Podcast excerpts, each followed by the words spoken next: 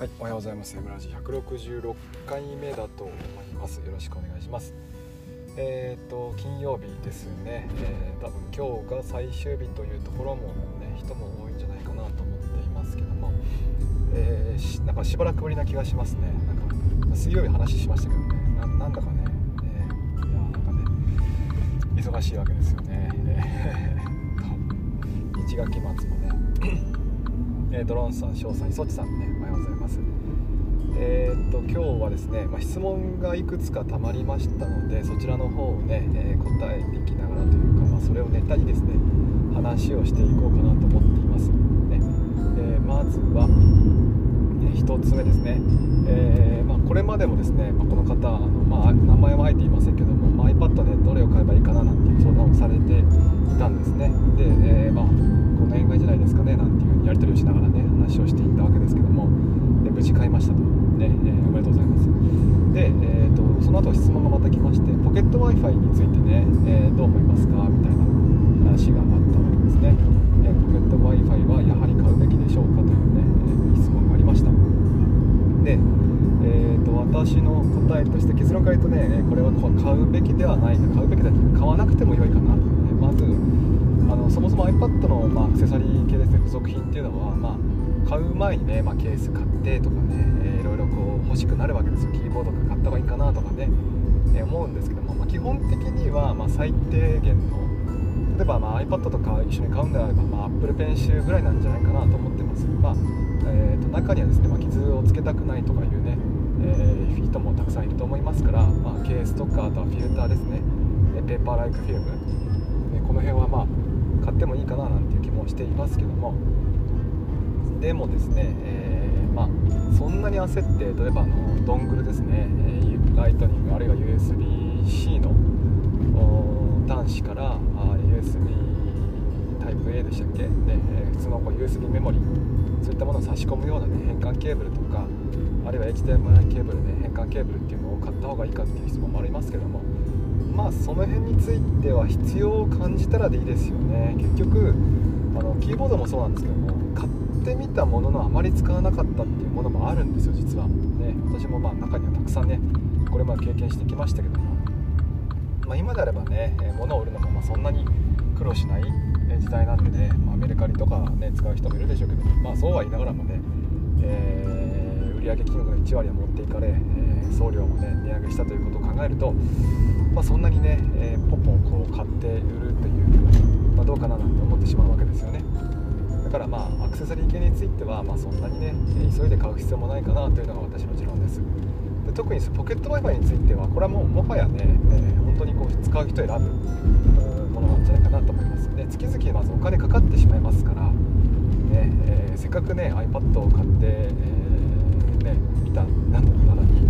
iPadいちだいで何でもできると言いながらも、ね、ポケット Wi-Fi も一緒に持ち歩くってあまりねスマートじゃないじゃないですか。で、えーとね、iPad はねあの iPhone とテザリングができますよね簡単にね、えー、設定からあ、まあ、共にですねどちらも iPhone と iPad 設定画面の、えー、インターネット共有ってものがありますので、そちらねタップしてもらってオンにすると、で同じ iCloudアカウントを使っていればですね、もうその時点で提案されると思いますよね。この iPad 接続しますか、テザリングしますかっていうふうに、ね、出てきます。あるいはですね、Wi-Fi テザリングインターネット共有をオンにした後に Wi-Fi のとこポンと押すとですね、自分の iPad あるいは iPhone が表示されるわけですよね。そちらはまあ使ってもらえば、ねまあ、簡単に接続できるわけですから、ねまあ、ポケット Wi-Fi を持ち歩くんであれば、まあ、iPhone を持ち歩けばいいかなとね。であまりにもネット接続を使うんであればですね、もうセルラーモデル一択ですよね、えー、私はまあ最初はですね Wi-Fi モデルでも何年間ですか ななはちねんかんぐらいで、ね、ずっとこう Wi-Fi モデル使ってましたけども、あのー、今回の iPad を購入するときには、ね、セルラーモデルにして、えー、SIM を入れて格安 SIM ですね、そちらを使ってやってみることにしました。非常に快適ですよね。ちなみに使っている SIM はマイネオですね。えー、なんだっけなマイピタプランでしたっけ、なんかこう月々せんえんで使い放題になるやつですね。ただしまあインターネットの速度制限があったりとか、あるいは昼のじゅうにじからじゅうさんじまではね劇的に遅くなるっていうねデメリットはありますけども、まあ、でも使い放題っていうのはねやっぱりこう魅力ではあります、ねえで、しかも月せんえんですからね、えーまあ、そんな感じでポケット Wi-Fi を買うんであれば、まあ、テザリング iPhone テザリングするか、あるいはうんどうなんでしたっけ、えー、あそうそうセルラーモデルですね、 SIM 入れてセルラーモデルっていう運用がいいんじゃないかなと思っていますね。えー、続いての質問は、今ツイッターってあしまった今これ音声あー待った待った待ったちょっと待ってくださいね。よしこれで OK かな、ね、はいはいはい、えーとじゃあ続いてですね、えー、今何が起きたかっていうと、今私 iPhone で、えー、スペース開いてるんですよ。で iPad を使って録音してるんです。でいつもですね録音は AirPods Pro を使ってね、えー、録音してるんですけども、つまり iPhone の方の Bluetooth は切ってるわけですね。えー、切るの忘れて今ね iPhone の方に接続していました。だから音良かったかな、もしかして今悪くなりましたかね。なんかねなんかねクルッポクルッポみたいな音が聞こえるなと思ったら、これ Twitter でしたね。 Twitter 音変わりましたよね。なんかこうヒルルッポポーみたいなわかります？ちょっとあんまり表現が今うまくなかったんですけどね、えー、こんな感じにえー、音がなんか聞こえるなと思ってたら、まあえー、どうやらまあツイッターの方と接続しちゃったみたいですね。続いてですね、えー、これだ、えー、とまずふたつこの方ね質問をしてくださいました。ありがとうございました、ねえーまあえて名前は言いませんけども、ね、あの勇気を出してっていう風にね書いてくれましたが、本当気軽に連絡ください。気軽にね、私あのツイッターでアカウントを作ったのはあいろんな方にえー、アップルのね、えー、素晴らしさを普及したいというのと、あとねこう気軽に聴ける場が欲しい欲しかったんです。自分はね iPad を、まあ、買った時にです、まあ、誰に聴けばいいか分からなかったんで、まあ、気軽に聴ける場としてねアカウント用意してますから、まあ、ぜひね、えー、なんかこ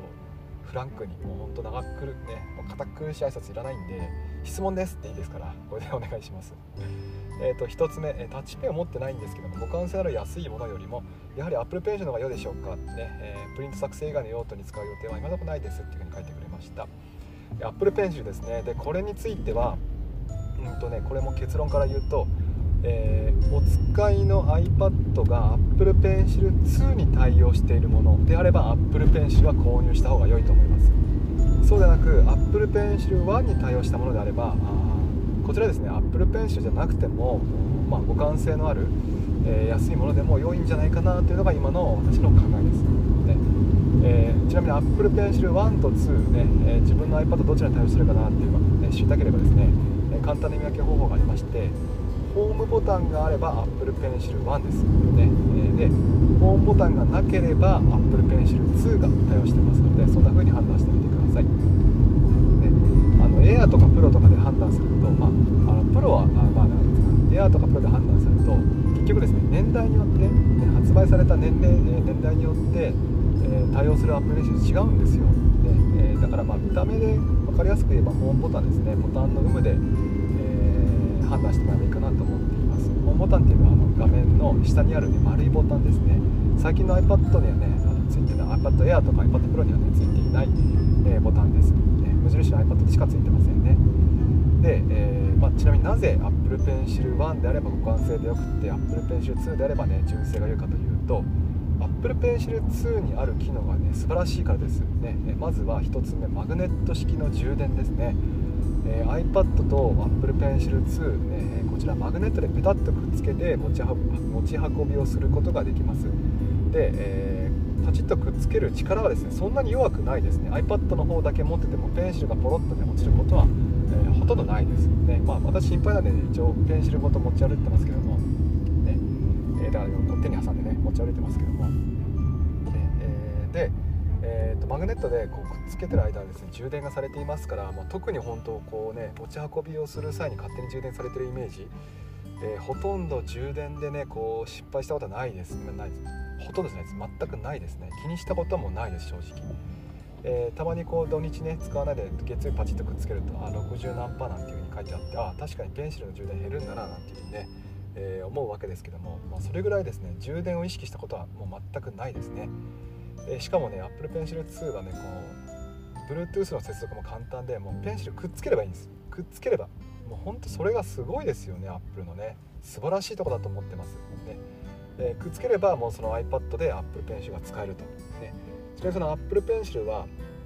えーとね、にだいの iPad と同時に使うことはできませんから、毎回ですね、もし、えー、お使いの iPad がにだいさんだいあった場合にですね、毎回こう Apple Pencil をパチッとくっつけて Bluetooth 接続をしてからの、ね、お使いになりますのでご注意ください。えー、Apple Pencil ワンについてはですね、今度はあちょっとあんまりあごめんなさい Apple Pencil ツーはもういっこありました。充電の他にですね、ダブルタップですね、ダブルタップ、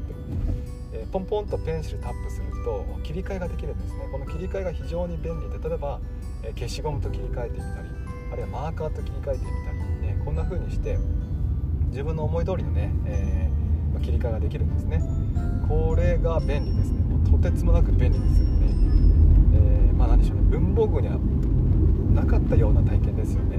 消しゴムを持ち消しゴムに持ち帰ることなくですね、タップもポンとすれば消しゴムになるというのが非常に便利ですね。でもし誤作動が気になる場合はですね、こちらもあの機能オフができますので、えー、でそちらはまあ機能オフにするのも選択肢としてはありかなと思っています。で、えー、ペンシルワンについてですね、今度は充電の仕方が違いますよね。マグネットでくっつかないので、毎回ですね、ライトニング端子でこうね、お尻にブズッとこう刺してですね、充電する形になるんですね。あまりやっぱりこう見栄え良くないですし、あるいはね、こう充電した間にポキッとこう折れてしまいそうで怖いんですよね。また、えー、充電する端子があるのでキャップがねついてるんです。 Apple Pencil はキャップなくす問題もね結構切実な問題ですから、あまあねあのそれを専用の、ね、アクセサリーもありますけども、キャップとね本体とつなぐようなねゴム製品のこうね、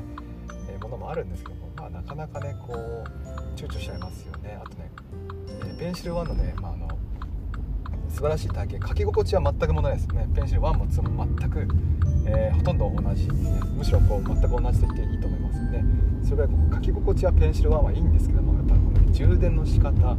えー、それとコロコロ転がってしまうというところで、ねえー、まん丸なんですよ。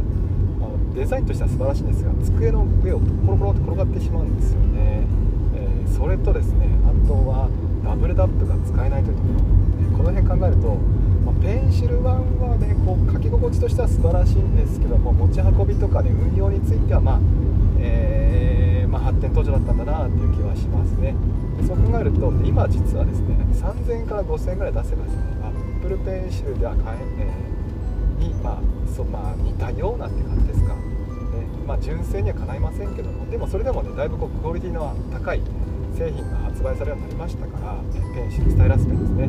こちら使ってみてもいいと思います。最初もしですねペンシル使うかわかんないって人はもう今 にせんさんびゃくえんでありますからね、こちら使ってみてもいい気もしますね。なんかパチパチカチカチ言うのも気になっちゃうかもしれませんけども、まあ、安物から始めてもらって、えーまあ、にせんさんびゃくえんのものが、まあ、あいいな使うなと思ったら、その後ね Apple Pencil に行ってもいいですし、あるいはこう Apple Pencil がねいちまんえん以上するんで高いんで、えー、ちょっとこれ買えないよっていうんであれば、まあ、半額ぐらいでね、えーまあ、今だいぶいい製品がありますから、そちらを買ってみてもいいと思いますね。ペンシルツーだとペンシルツーにしかないような体験があるんで、ペンシルツーをおすすめするんですけども、ペンシルワンだとまあ書き心地以外で言えばあんまりねこうペンシルワンだけの、えー、なんでしょうねクオリティはないので、まあ、お使いの iPad が Apple Pencil ワンであれば互換性、ね、純正品以外のものでもいいかなと思っています。おすすめの非純正スタイラスペンありますかってありますけど言われますけども、まああんまりないですねおすすめは本当に、えー、ピンキリしかもね Bluetooth についてもなんかこうね オーエス のアップデートで Bluetooth が使えなくなるっていうね、非純正ですよね。非純正アプリで言うと Bluetooth が接続できなくなったっていう例もね、あの今年からですかね、今年からこちらほらと聞こえるようになりましたから、まあ、あまりこの非純正についてはねおすすめのものっていうので紹介しないでおこうと思います。せっかくね、えー、おすすめされて買ったんだけどもね、あと半年ぐらいしたら使えなくなっちゃいましたなんていうので、まあ、ちょっとお互いにね、えー、残念になってしまいますから、えー、非純正についてはまあにせんさんびゃくえんのものをいっかい買って、あるいはさんぜんえんからごせんえんぐらいのものをいっかい買ってでもいいかなと思っています。価格帯でいうとにせんえんだとちょっと中途半端な気もしていますので、えー、にせんえんだとまあにせんさんびゃくえんのものとそんなに変わらないけども、さんぜんえんのものと比べると丈夫じゃないっていうね、なんかこうやっぱ最低さんぜんえんぐらい出した方がいいんじゃないかなって気が気が、ね、気がしています、えー、続いて同じ方からですね、クリット作りに便利なアプリを教えていただいたりするっていうね、えーもいいですので、プリント作りはこれまではこの方はアートがメインで、ものによってはエクセルとかあるいはねワードを使っていましたっていう、えー、書いてくれましたけども、で、まあ、あの図形とかをねこうスムーズに動かしたいという話なんですね。えー、この何でしょうね、パワポってできることすごく多いんですけども、タッチ ユーアイ にあんまりこう特化してませんよね。えー、だからまあ iPad で使う分にはあんまりこうなんでしょうね、えー、パワポ使えるんでしょうけども、もっといい製品があるんじゃないかなと思ってしまいますよね。でそこでおすすめしたのは一応ですねふたつありまして、えーまあ、ひとつはキーノート、それとキャンバですね。えー、キーノートについては実はね MacBook、iMac のキーノートよりも私はですよ iPad のキーノートの方が使いやすいと思ってますね。これ珍しいですよね。ページとかナンバーズについては、えーまあ、Mac の方が使いやすいななんて思うことがたくさんあるんですけども、キーノートに限って言うと実は iPad の方が使いやすいんじゃないかなと思うんですよね。これなんでかっていうと、なんか、ね、ユーアイ が違うんですよ、 Mac と iPad ってキーノートについてはね。で、えー、キーノートだとこうね物をね図形を大きくしたりとか、あるいはねこう手書きで何か書いたりとか、あるいはそうですねマスク編集、まあ後でねいつかつぶやこうと思ってますけれども、マスク編集ね、背景を透過したりとか、あるいはですね物を並べるんですね。えー、とみっつ選択しておいて縦に揃えるとか横に揃えるとかね、等間隔で並べるとかっていうのがねほんとワンタップできるんで、しかもその見た目 ユーアイ が結構分かりやすいんですよね。 Mac だとね結構隠れてるんですよ、その、ま、そのボタンが。だから、えー、とキーノートでを使うんであれば実は iPad の方が使いやすいななんていうのは思っています。で、えーまあ、パワポでこの方ね、えー、プリントを作ってるっていう風に書いてありますから、ね、当然まあキーノートはそれに代替できるんじゃないかなと思うんですよね。あとはキャンバですね。キャンバは何がいいかって言ってやっぱ無料のこの素材がたくさんあるというところね、あとフォントもたくさんありますよね。キーノートの、まあ、ちょっと残念な点としてはですね、フォントがあまりよく、まあ、少ないんですよね。まあ、英語のフォントはずらーっといっぱいあるんですけども、iPad のキーノートのフォントっていうのはなかなかねこううまくないんですよね。ほんと何種類かもともと入ってるねものしかないんですよ。で、えーまあ、フォントで言えば Mac を使えばですね Mac の方はフォントのダウンロードが、まあ、簡単できますから、ね、そちら使ってね割とこう楽しいフォントが使えるんですけども、 iPad にフォントをダウンロードするってねちょっと厄介であるんですけど、 iPad、まあ、Mac ほど面が楽じゃないんですよね。って考えると、まあねえーまあ、文字のね、えーまあ、フォント、まあ、ひらがなフォントですね、そういったものを、まあ、ひらがな漢字カタカナで、まあ、日本語のフォントをもう少しちゃんと使いたいなっていうのであれば、まあ、キャンバーの方がいいかなっていう気もしていますので、えー、っとそれ、まあ、そんなもんかな。で、えー、っとねあとは結構喋ってるんですね。まあ、おしゃべり野郎なんでね時間忘れちゃうんですよね、喋ってる間ね。でえー、っと待ってください。ああ、いや今ね、えー、っと今、えー、来てくださってる方の一応名前言いますね。ママさん、ゴリさん、あゴリさんお久しぶりな気がしますね。お疲れ様です。かりんとうさんね、アイシーティー の猫さんね、ここまで人、動物、動物、動物ですね。えー、ドローンさん、機械が来ましたね。エスケンさん、魚が来ていそっちさんですね、猫で猫さん来ましたね。多彩ですよ。私のフォロワーさん、私の自慢のフォロワー様。えっとエミさん、シンさんありがとうございますよね。えー、もう人ではない動物ですらなくなってきましたけど、いやーありがとうございます皆さんね。でえっ、ー、とねちょっとまあもう少し時間がありますから、うんとね、えー、こちらちょっと話をしますと、ちょっとね夏休み中ですね意識して iPad 純正活用ですね、あ実純正アプリ活用ねつぶやこうと思ってるんです。いちにちいちツイート純正アプリ活用ね紹介していこうかなと思っています。えー、飽きたらやめます、えー、忙しくなったらやめますね。でえー、昨日今日と、まあ、あのつぶやいてるんですけど、昨日はリサイズですね、写真のリサイズ、まあ、写真アプリで写真開いて編集タップしてで編集、まあ、リサイズマークがありますからポンと押すとですね、えー、画面の縦と横の、ね、比率が変えられるよっていう話なんですね。で、え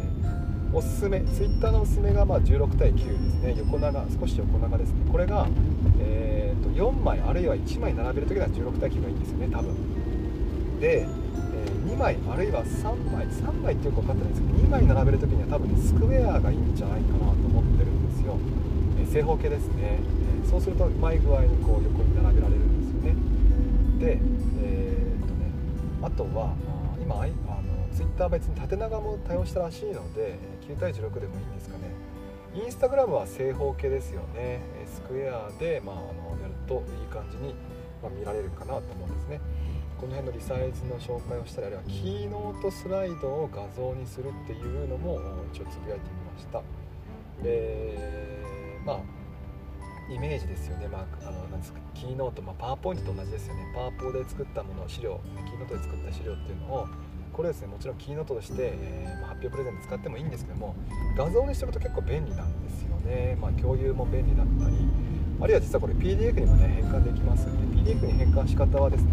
結構これ面白くって、いちまいの紙、エーよん サイズの紙に、えー、とひとつの、ね、スライドを載せることもできたり、あるいは、ね、よっつとかね、えーまあ、ここのつもあったっけな、いくつかのスライドをいちまいの紙に並べて、えー、配置するってこともできますので、まあ、なんでこの辺ねうまく使ってもらえるといいんじゃないかなと思いますね。で、えーまあ、私の場合は、まあ、キーノートで、えースライド作ったら、えー、と JPEG でピングじゃなくて JPEG で書き出しして、で、えーまあ、メールで Windows に送って、えー、学校 ピーシー で開いてっていうふうになってますね。えー、JPEG にしとくのは Windows でも開けるようにするためですね。ピングでもまあ最近はあの Windows 開けるんですけども、編集とかするよしようとすると、まあ、JPEG の方が、えー、互換性があるからね、楽かななんて思って、そんなふうに話をしています。えー、とあと、まあ、今日あたりまたですね、多分写真とキーノート系を今メインにね、ちょっとこれからつぶやいていこうかなと思っていて、来週はまた違うことをつぶやこうかなとも思っていますけどもね、もし皆さんもですね、純正アプリ活用ですね、まあ、何かあったらね、タグつけてつぶやいてみてくださいね。えー、こちらもれなくリツイートしていこうと思ってます。こんな感じですかね。えー、だいぶ喋ったと思います。せっかくなんで、えーと、アイラボラジオですか、ラジオチャットね、えー、読んでみますね。あ、そうですね、セルラー推奨組だぜってね、えー、ああ、そうそうそうそうね、えーとね、ママさん、あ、いつ名前言っちゃったんですね、名前言っちゃった、ママさん、ママさんセルラー推奨組ですね。私も、まあ、セルラー使ってやっぱセルラーいいですね、便利、びっくりしました。今、格安シムがあってやっぱいいですね、月々せんえんでこの体験が得られるとか、まあいい時代になったなと思います。バチロレッテはこの後見ますので、えーと、夜ですね、今夜見ます。えー、っと、えー、猫さん残り高めで嬉しい。ちなみに私は Wi-Fi 派で、Wi-Fi 派の良いところはとにかくコストがかからない、ランニングコストがかからない。月々せんえんといえども、いちねんかんにいちまんにせんえんですからね、えー、にねんかんににまんよんせんえんで、しかも月々せんえんでも、まあ、もう少しいい SIM をね、契約してしまうと、その倍かかったりしますから、そう考えるとね、ランニングコストが抑えられるというのは大きなメリットがありますよね。いちねんかんあるいはにねんかん使うと新しい iPad 買いちゃう値段ですからね、バカにならないと思いますね。動物園ペトロさんありがとうございます。えー、本当動物園ですよ。一番のフォロワー、本当です、一番のフォロワーさんですよね。えー、ゴリラがフォロワーにいる人ってあんまりいないじゃないですか、ね、あんまりいないですよね。白熊さんも私いますよ。はい、猫、猫率高いんですよ。あんまりないんですよね。まああのー、何人かいらっしゃいますけどもね、えー、インヌさんとかね、特殊講師のインヌさんとか、あとね、えーまあ、何人かいますね。でもまあ猫の方が多いですね。猫のアカウントは本当の猫を使い方が多いですよね。犬だと結構本物の犬じゃなくて、イラスト屋のね、イラストじゃない、イラストの犬が多いんですよね。ね、えー、まあでもゴリラはいないでしょう。はい、えー、まあじゃあね、そんな感じでですね、ちょっとまあ、えー、フォロワーさんもいじったので、この辺で今日は終わりにしようと思います。えー、こんな感じで毎週毎週毎日ですね、えー、毎日毎週平日ね、平日朝しちじからしちじさんじゅっぷんぐらいまで目安にですね、朝スペースで話をしていますので、こちらアーカイブ残してありますので、まあ、ポッドキャストとかあるいは Spotify で M ラジと検索してみてください。M がひらがな、はちカタカナですね。えー、ひゃくろくじゅっかいぶんのですね、まあ、変態的な話が、まあ、あれどうでもいい話がね、聞けると思いますので、もし、えー、よければ聞いてみてください。えー、感想は、まあ、メンションあるいはね、タグをつけてつぶやいてもらえると嬉しいです。よろしくお願いします。では、今日も聞いてくれてありがとうございました。また、えー、来週ですね、えー、もしよければよろしくお願いします。一応夏休み中も、まあ、いろいろ話をしていこうと思ってますが、もしですね、まあ、もしかしたら、えー、都合によりですね配信ができないこともあると思いますけども、そこはご了承ください。じゃあ、えー、今日も頑張りましょう。行ってきます。いってらっしゃい。